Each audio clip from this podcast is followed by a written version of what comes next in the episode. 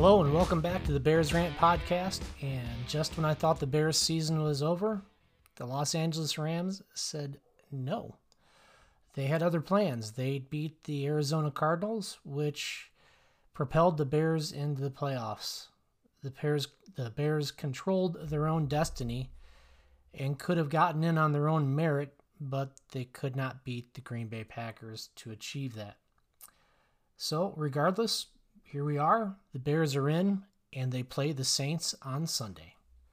I am your host, Ken Marshall. This is the Bears Rant Podcast. So today, we're going to talk about the playoffs. Now, this is the Bears' second playoff appearance under Coach Nagy, but unlike then, when it appeared that the stars might have all aligned properly and that they were poised for a deep run, maybe even a Super Bowl championship, this year it feels very different, right? They only got in because the Rams won their game against the Cardinals, so they backed in, relying on help from others than on the strength of their own work. They will face the Saints, as I said, on Sunday in the wild card round, and they faced the Saints earlier this year in a game that the Saints won in overtime. Now, the good news for the Bears is that the defense played an inspired game against Alvin Kamara that game, who is one of the most explosive backs in the league, holding him to just 67 yards. Now, Kamara was tested positive for COVID and was out in Week 17 this year, but in Week 17 he torched the Vikings for 155 yards. So if the Bears are going to have a chance, they're going to have to play an inspired game again against Kamara, assuming that he's able to return. Now, the bad news for the Bears is that that game earlier this year was the Saints' first game without Michael Thomas, who happens to be one of the most electrifying wide receivers in the game. It was their first game without him, so they were learning how to function without him.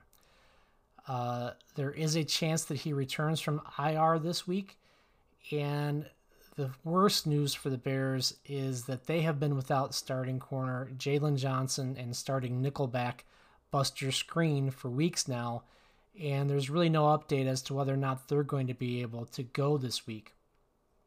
Now, their backups struggled against Devontae Adams and Aaron Rodgers this week, so it does not bode well for them if they have to go with the backups against Drew Brees and Michael Thomas. Now, the first time around, Foles was the starter, and he actually had a decent day with 270 yards and 2 touchdowns, but he also threw an interception. Now, overall, it took a very good team effort, and I say that with purpose, team, all-around effort to lose in overtime.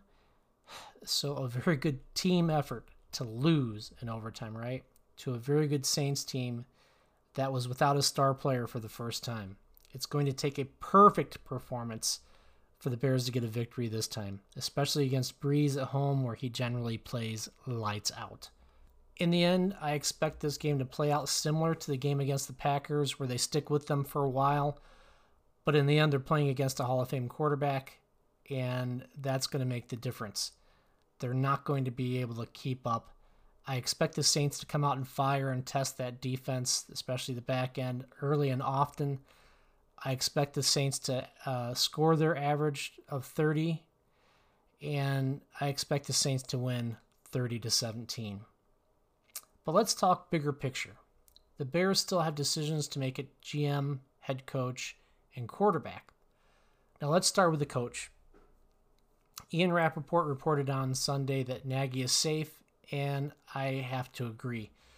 Regardless of how they got into the playoffs, the Bears have reached the playoffs in 2 of Nagy's 3 years as the head coach. Now, while we all agree that the offense has not produced to the level that we all expected when he was hired as the head coach, the fact of the matter is that they've gotten there 2 out of the 3 years, and he's 8 games over 500 over that span. But I will encourage you to read Brad Biggs's 10 Things article this week in the Chicago Tribune. He goes into a little more depth on the Bears' record against teams with winning records over that 3-year span, and I have to say it's not pretty. But in the end, the ownership has never fired a coach after a playoff appearance, and I don't expect them to break character now. I don't see Nagy being anywhere but on a Bears sideline next season. So let's talk about the quarterback and the general manager. We're going to start with the quarterback because these are the answers that the general manager has to find. Can you win with Trubisky? Do you want to bring him back? If you bring him back, can you get him at a reasonable rate and for how long? I think it's clear that he's not going to live up to the draft status and become a star in this league, but you could probably win with him under the right circumstances. You have to have a lot of rollouts. You have to have a lot of read options. You have to cut down his reads in the field. He has limitations, but that doesn't mean you can't win without him. Win with him. You certainly can. You just have to be a better team overall in order to do that. So as the GM, do you think you can build that, right? Can you make the offense better overall in order to support him? Can you make the offensive line more effective? Can you make the running back more effective? Can you get a little more speed? Can you get a little more playmaking out of that position? Montgomery is really good. Trey Cohen is a really good complementary player, but neither has that breakaway speed where they could score at any time. It's a piece that's missing. You also don't have a lot behind Allen Robinson at wide receiver, and you may not even have Allen Robinson because he's a free agent. So you've got to have a makeover there. So it takes a lot to create an effective offense that you can win with Mitch Trubisky, but that doesn't mean that you can't win with him in the short term and use him as your bridge quarterback. Another question that has to be answered by the GM is that something that you want to do, or do you just want to cut now and live with the consequences of either playing with Nick Foles or trying to find another free agent or trying to find something in the draft? You're not going to get one of the top players in the draft. You're not going to draft high enough to do that. And I don't think you have enough draft capital, period, to move up unless you start mortgaging multiple years in the future. And as ownership, I would hope that they would not want to do that. So those are all questions you have to answer. The bigger question for ownership is, do you want Ryan Pace to be the guy that has to find those answers? Now, me as a fan who's been watching closely, I would say no, but that's not really the MO of ownership. They've got a winning team right now. They've won enough games in two of the last 3 years to make a playoff appearance. Yes, the GM has missed big at the quarterback position, but they've still gotten there. I could see them riding this out for another year and seeing where it goes. I just hope that if that's the way that they go, that they put limitations on his power.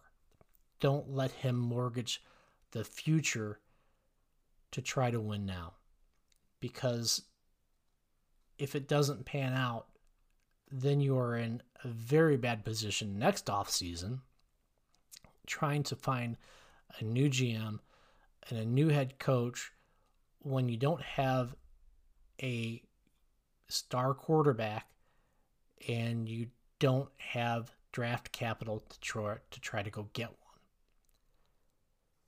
So we'll see how it all plays out. Hopefully we'll be talking to you again next week with the Bears' victory, but I'm not counting on it. As I said earlier, I think that the Saints win 30-17.